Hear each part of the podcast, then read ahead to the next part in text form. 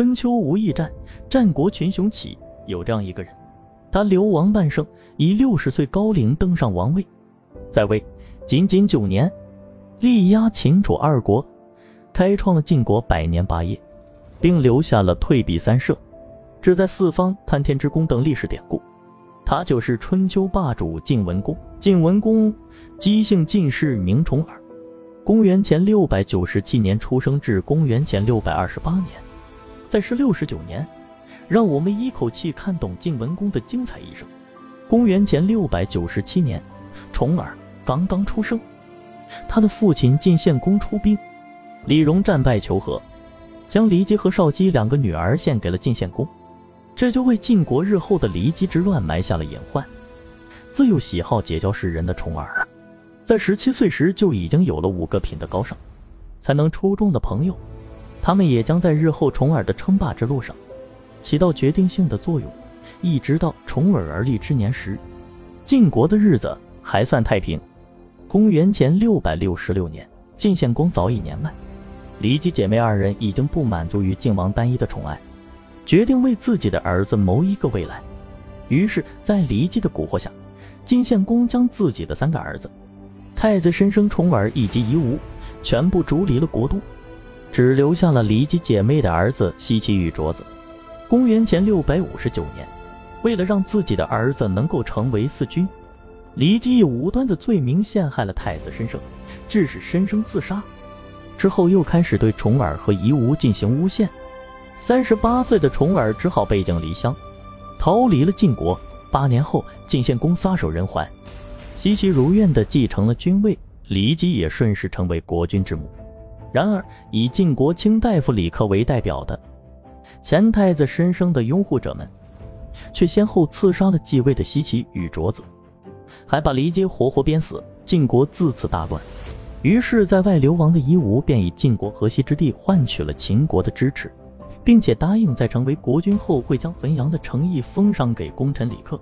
公元前六百五十年，夷吾在秦国的支持下顺利登上了晋国的王位，成为晋惠公。可他却并没有履行对秦国和李克的约定，这也使得晋惠公在晋国彻底失去了信任。此时在外流亡的重耳已经四十七岁，但却丝毫没有预感到死亡的威胁，正在悄悄地向自己逼近。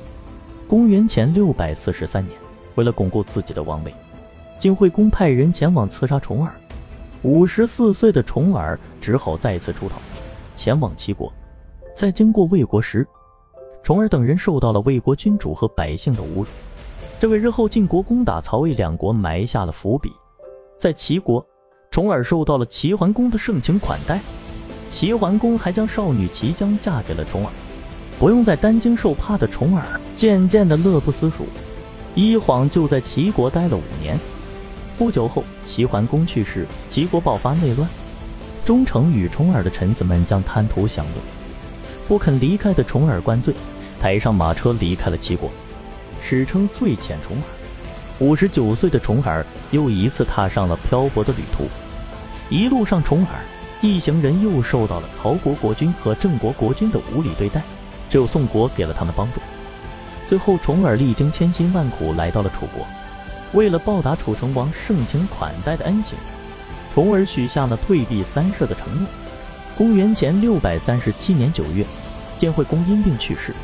太子禹顺利继位，是为晋怀公。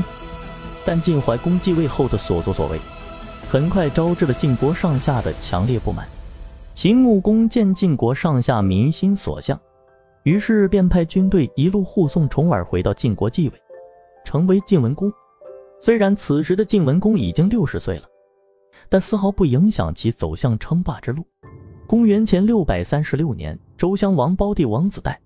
赵嫂事发，与周襄王发生火并，周军大败，晋文公立即出兵秦王，杀死了王子代，护送周襄王回到了周都洛邑。周襄王大为感动，把河内、杨樊两地赐给了晋国。三年后，宋国被楚国及其同盟国包围。六十四岁的晋文公念在曾经逃难之时，宋国曾给予过自己恩惠，于是便决定回报宋国，出兵收拾了楚国的盟友。曹魏两国迫使楚成王不得已放弃了对宋国的进攻。但楚将子玉骄傲自负，反对撤军，坚持请求与晋国议战。楚成王无奈只给了他很少的军队继续围攻，这才有了日后的城濮之战。公元前六百三十二年，子玉出兵攻打晋军六十五岁的晋文公，为了疲弊楚军，于是便依照此前在楚国所许下的诺言，为楚军退避三舍。诱使子玉轻敌，深入楚军，见晋军撤退。果然上当，匆忙进行追击，晋军最终在城濮之战中大败楚军。没脸面见楚成王的子玉也只好自杀谢罪。城濮之战大胜后，晋文公以周天子之命召集诸侯，在建土会盟。自此，晋文公成为了春秋霸主。两年后，为了阻止楚国北进，六十七岁的晋文公与秦穆公决定拿下镇火，阻断楚国的出路。郑文公暗中派遣烛之武。挑拨秦穆公，使得秦国撤军。晋国虽未灭郑，但也使得郑国自此成为了晋国的重要追随者。同时，秦晋两国的关系也出现了裂痕。公元前六百二十八年，六十九岁的晋文公去世，晋襄公继位。晋文公仅在位九年，却使得晋国一跃成为春秋时期最强大的诸侯国，为晋国日后的百年霸业打下了基础。如果晋文公能够早点接管晋国，或许历史将会被改写。